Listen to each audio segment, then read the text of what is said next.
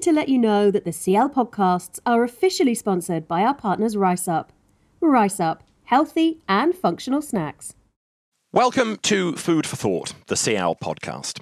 We will always need to eat, so farming and food processing will always have a future. But the changes impacting these sectors are huge. At a time of transitions, reinventions, and global social responsibility, SIAL Paris is reaffirming its ambition by uniting food professionals around the major transformations taking place in the industry.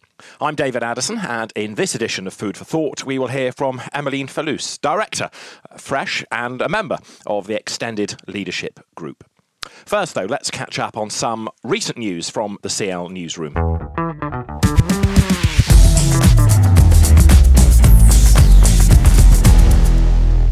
Food inflation in the UK accelerated strongly to 9.3% in August, up from 7% in July.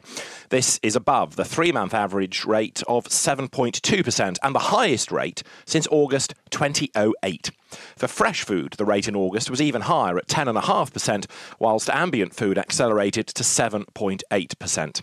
The data, released by the British Retail Consortium, is based on figures from Nielsen IQ.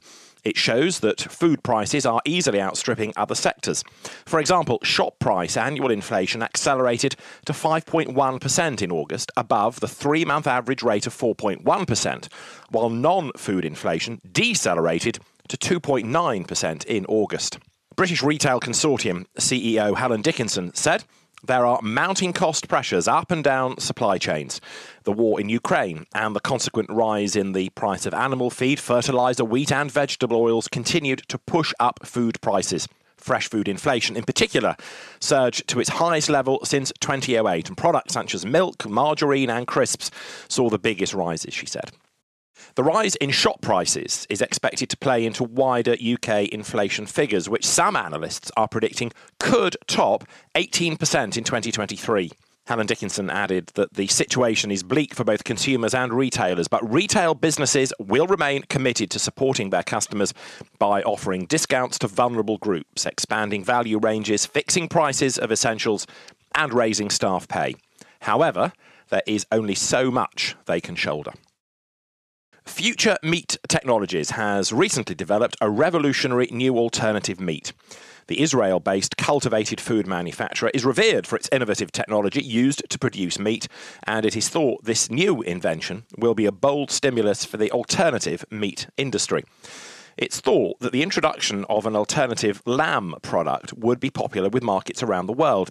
The European Union is recognised as the largest consumer of lamb in the world, while lamb remains a primary meat source for countries in the Middle East, Northern Africa, and certain regions in Asia.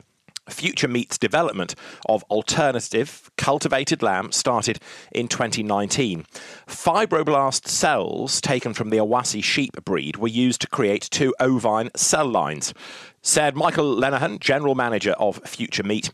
Since lamb has a uniquely distinct flavour, it is very clear if a cultivated substitute is on or off the mark. The reason Future Meat's cultivated lamb is indistinguishable from conventional lamb is because it is, first and foremost, real meat. It sizzles, sears, and tastes just like people expect.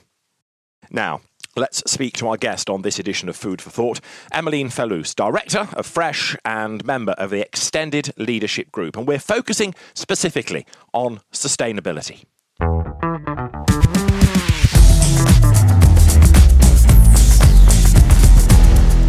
Sustainability has become something of a, a, buzzword. What does it mean for you? That's a really good question. Uh, we hear about sustainability all the time, and I think it means a lot of different things to a lot of different people. Mm-hmm. Some people put emphasis on the environmental side of sustainability, some others on the social side of sustainability. In fact, in academic terms, sustainability encompasses the two of them, environmental and social components, mm-hmm. and their diversity from soil protection, uh, soil preservation to biodiversity protection to water use, and then to um, human rights preservations and uh, etc. Mm-hmm. However, this is really really complex, and when it comes to nailing it down and implementing um, different strategies in companies, we really need to try and simplify. So WBCSD has identified three imperatives when it comes to sustainability, and these are equity as well as climate and nature. We put equity central because we think nobody's going to be able to uh, fight climate change and to reduce biodiversity loss unless we put equity centrally in our minds and we make sure that we distribute better the value. And then finally, when it comes to food, we believe that another, a fourth imperative should be added, and that one is nutrition. First of all, I suppose explain why nutrition is important and, and how that helps the process, if you like. Yes, of course. So today we know that there are 870 million people worldwide who live in hunger. That's basically one person out of 10. Okay. And the number is only growing because of the COVID crisis, of climate change, which is happening now, and of course of the war in Ukraine. But next to that, we do have 2 billion people in the world who are overweight. And amongst those, 650 million who are obese. Mm-hmm. All of these people, they basically suffer from malnutrition. And so that's basically the reason why. If you accumulate all of that, it's almost half of the population who suffers from malnutrition. It's extremely urgent that we actually restart to focus on delivering the right food to people, which is not just about calories, but really the, the nutriments that are in the food. So, how does the, the World Business Council for Sustainable Development help companies make that transition because it must be an education process as much as anything. Yes, absolutely. So when you talk about education, um, it's an education of everyone, really. It's an education of uh, the policymakers. Uh, in fact, last year was held for the very first time the United Nations led uh, Food System Summit, which for the first time ever really connected the dots and made people realize that when you talk about food, it's not just about growing food, it's not just about agriculture, it's also about the nutrition and the health of the people that comes with it. Mm-hmm. It's also about the social conditions of the people who, who grow that food or transform that food, etc. So there is really an important piece of work of education to be done around the connection and therefore the fact that you cannot continue to just think about one thing in one angle only. So that's at the policymaking levels, you know, which subsidies are being granted to whom. We can take the example of subsidies granted in the US to corn production. Corn often is thereafter basically used to feed cows and then to be turned into corn syrup. So because the corn is subsidized, the price of corn becomes very low. Therefore, the, the price of meat is, becomes much lower, and the price of corn syrup, hence sugar, becomes lower which is therefore used much more in the food. So in the end, it has perverse effects. So all of the policy makers need to think about this in an integral, integral manner. And for the companies and for the consumers, it's the same. For companies, it's about integrating malnutrition in some of their KPIs when they make decisions around procurement, and for consumers, of course, inc- increasingly people are really concerned about Nutri-Score, uh, also the environmental score of the foods that they that they buy. But there is really a need to one um, improve awareness, yeah, two improve education, and three improve information. If you take the companies in isolation, how difficult is it to get them to adapt? Because perhaps their first priority is is profits and shareholders, not to um, healthy eating. Let's say. That's an excellent question. You're right. So, first of all, the mindsets of the decision makers in companies is evolving because of the pressure that they're all facing, basically. Um, profits, you know, remains something that is that is important, but we see a growing um, noise amongst the very different stakeholders that we can think about around the fact that companies have other purposes than just making profits. Um, and so, of course, there is a number of challenges that the companies are facing very strongly. It's the need to decarbonize, and they mm-hmm. feel it because now policy making is starting to also um, actually come around the corner on the same issue. They feel increasingly the need to become more nature positive because the same type of framework will be developed in the future by policymakers as well. They also need to contribute to an inclusive and equitable society. We see increasingly you know, people asking questions and getting quite upset about the, the cost of energy that is rising while actually mm. the providers of energy have made billions. And so this, this inequality issue is going to become much more of a problem that companies cannot do without. Are you seeing the companies making these these switches? Is, is, it a quick process? Is it a slow process? But but are you seeing the, the, the mindset shift, if you like, amongst big businesses? I'm saying that there is a shift, absolutely, and amongst the, the companies that are members of the WBCSD, we see you know a lot of companies walking the talk and making real changes in their in their strategies. Now, this being said, it's not the case of everyone. Not everybody has the same means. Not everybody has the same uh, dedication and commitment from their sure. uh, top management. And finally, something that we must say is that we will never achieve anything unless we work together across the value chain and including all of the different stakeholders. And so, for all of these reasons, really the collaboration across stakeholders is, is something really, really uh, critical. Uh, let me just take you, if I may, to ethical food sourcing and how important that is to the process, and again, what companies can be doing to make that transition. Absolutely. That's the right question to ask. It's because most of the environmental and social impacts that the food system has and that any company has are actually at the production level, at the agricultural stage. So, for example, if you look at greenhouse gas emissions that come from the food system, 80% of them are actually due to agricultural production and land use change. Similarly, we have 30 to 50% of all of the food produced worldwide is produced by smallholders. So unless we really tackle what's happening at the agricultural level, we're never able to have a sustainable food system. Okay. And finally, with the clock ticking, what message do you have for the food industry as a whole? Well, I would say it's a bit of a summary of what we just talked about. First mm. of all, all of the pressing challenges are basically showing to people that you just cannot sit and wait um, you know, again, the push to decarbonize, the push to have an inclusive society with, you know, increasingly consumers being unhappy about what they're being offered and the impact on the environment. They're just, they're, they're not just risks, they're really a license to operate for the companies. So that's the reason why you really need to act quickly. And the second thing that I would say is that incremental improvements are good. They're useful, but they're not sufficient anymore.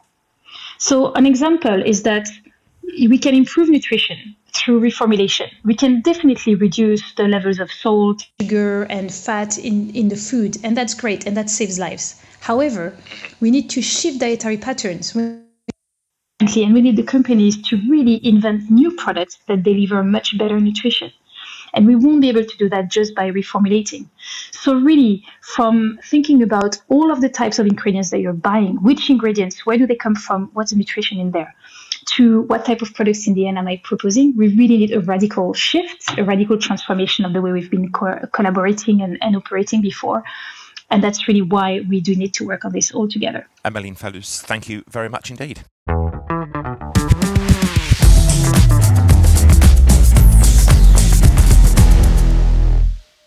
Rice Up are the official partners of the SIAL podcast. Rice Up, healthy and functional snacks. Fascinating stuff as ever. Now, let's turn back to the news.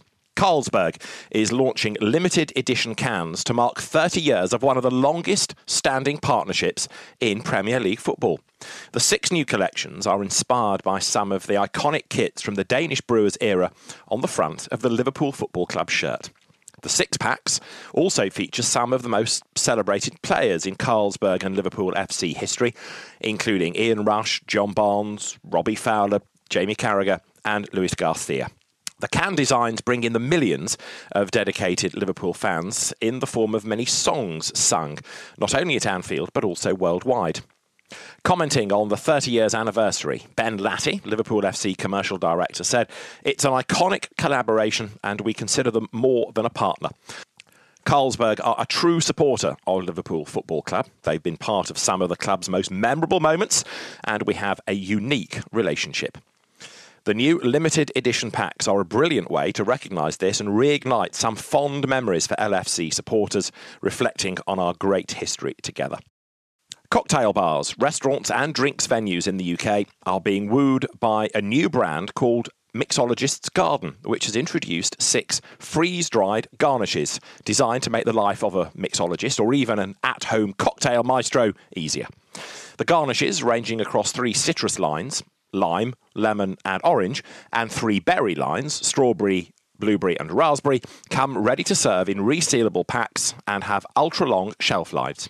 Serial entrepreneur Gary Stasiulevicius, who heads up the brand, described it as a game changer because it takes the pressure off mixologists who can spend less time chopping up fruit and focus more on showing off their cocktail making skills. Stasiulevicius added, COVID led to a boom in drinking at home with a huge rise in people searching for easy cocktail recipes online. Around 40% of consumers now say they want to make better quality drinks. The trend has also led to consumers being more discerning when purchasing and consuming drinks in bars. The garnishes, exclusively distributed by Molson Coors, are already being used in cocktails, soft drinks, ciders, and beers in more than a thousand bars in the UK. The brand is now being launched into travel markets for airlines and cruise ships to replace fresh fruit in drinks service. All the fruit in Mixologist's garden products is 100% sourced in season and then processed, which means that fresh fruit is not being flown across the world, thus cutting food miles by 90% according to the brand. Additionally, transportation costs versus actual fruit are reduced because the product is 90% lighter than fresh fruit and can also be stored at ambient temperatures. The European Union has given the green light to the spending of tens of millions of euros in Bulgaria to reduce disruption that the Ukraine war is having on agricultural production in Eastern Europe. In an announcement made this week, the European Commission said it had approved a 218 million euro Bulgarian government scheme to support certain agricultural producers. A state aid programme, the initiative was approved under the Commission's Temporary Crisis Framework, a measure that allows for specific assistance to be given by governments as a result of Russia's invasion of Ukraine. There are restrictions on state aid to ensure free and fair competition within the 27 member EU, but these are being loosened under certain conditions because of the exceptional circumstances.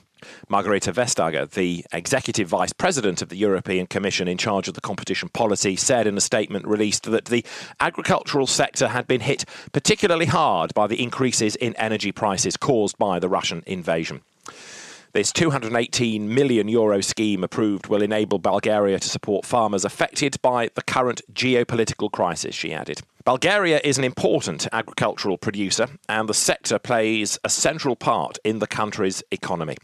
About 48% of its total area is cultivated land. Known for its winter wheat, winter barley, corn, and sunflowers, Bulgaria has also seen increases in winter rapeseed cultivation worth 426 million Bulgarian lev. The state aid scheme is, the European Commission statement said, open to micro, small, and medium sized companies that are primary producers of certain agricultural products affected by increases in the prices of fertiliser, fuel, and other inputs caused by the current crisis. A wide range of agricultural products are covered by the programme, including fruits and vegetables, especially salads and lettuce, okra and courgette, plus nuts, rose oil, and wine vines, among several other categories. SIAL22 has welcomed a new patron, Mauro Colagreco, to champion its Own the Change campaign. The internationally renowned chef is partnering with SIAL 2022 to help people change their relationship with food and to develop a circular gastronomy. His three Michelin star restaurant, Mirazur, was the first in the world to be certified zero plastic, and he is now hoping to inspire others at this year's trade show in October. Draynes Farm, a Northern Ireland based ice cream company, will sell in the Republic of Ireland for the first time. The company, based in Lisburn, received a grant from Intertrade Ireland that promotes cross border trade. Draynes Farm has been described as a field to fridge ice cream producer that has a long history stretching all the way back to 1923. In 2015, the company started to make ice cream and sorbet products from milk sourced from its 200 acre dairy farm. The company decided to explore ways to sell its products south of the border, especially as Draynes Farm began to win awards and earn praise from consumers. After qualifying for the grant, Draynes Farm received funding for 50% of the services of a return on investment sales company. Thus, the company partnered with Sales Plus to kickstart distribution in the Republic of Ireland. Signalling that the airport and travel retail channel is on the rise once again after COVID, the super premium Edinburgh Gin has introduced a new flavour, strawberry and pink peppercorn, exclusively for Dufry stores. Dufry, currently seeking a merger with Italian's food and beverage retailer Autogrill, is the world's biggest airport retailer.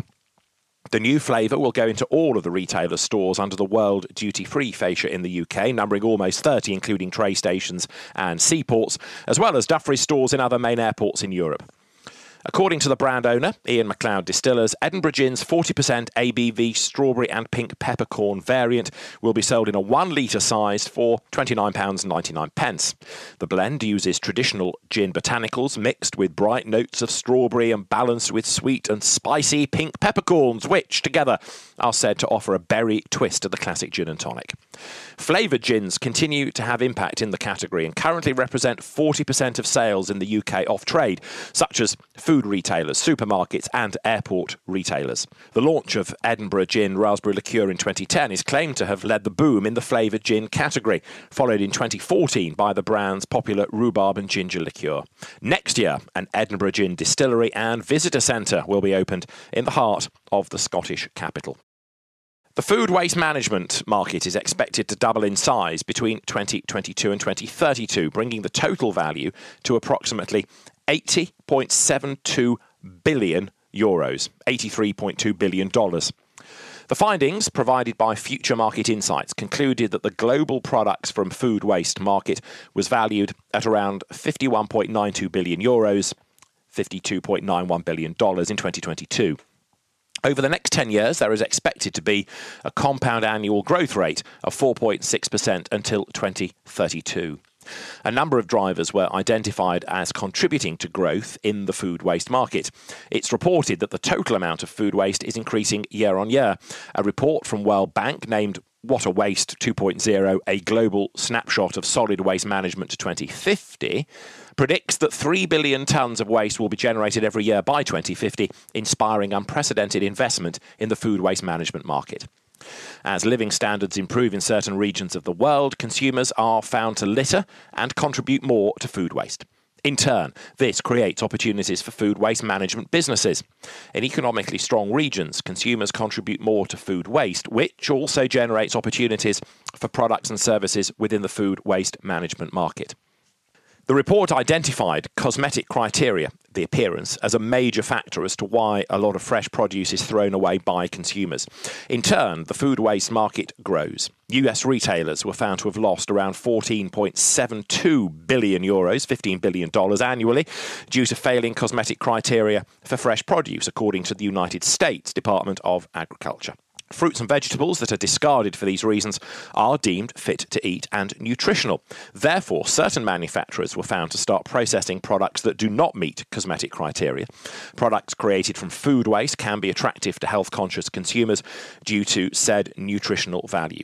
It is noted that consumers were found to pay more for products with an added value, be it organic, gluten free, or even made from food waste. That's it for this edition of Food for Thought, the SIAL podcast. Feel free to like, share, and comment on the podcasts, and keep an eye on the SIAL newsroom with news for Europe, Asia, and the Americas. But for now, from me, David Addison, it's goodbye.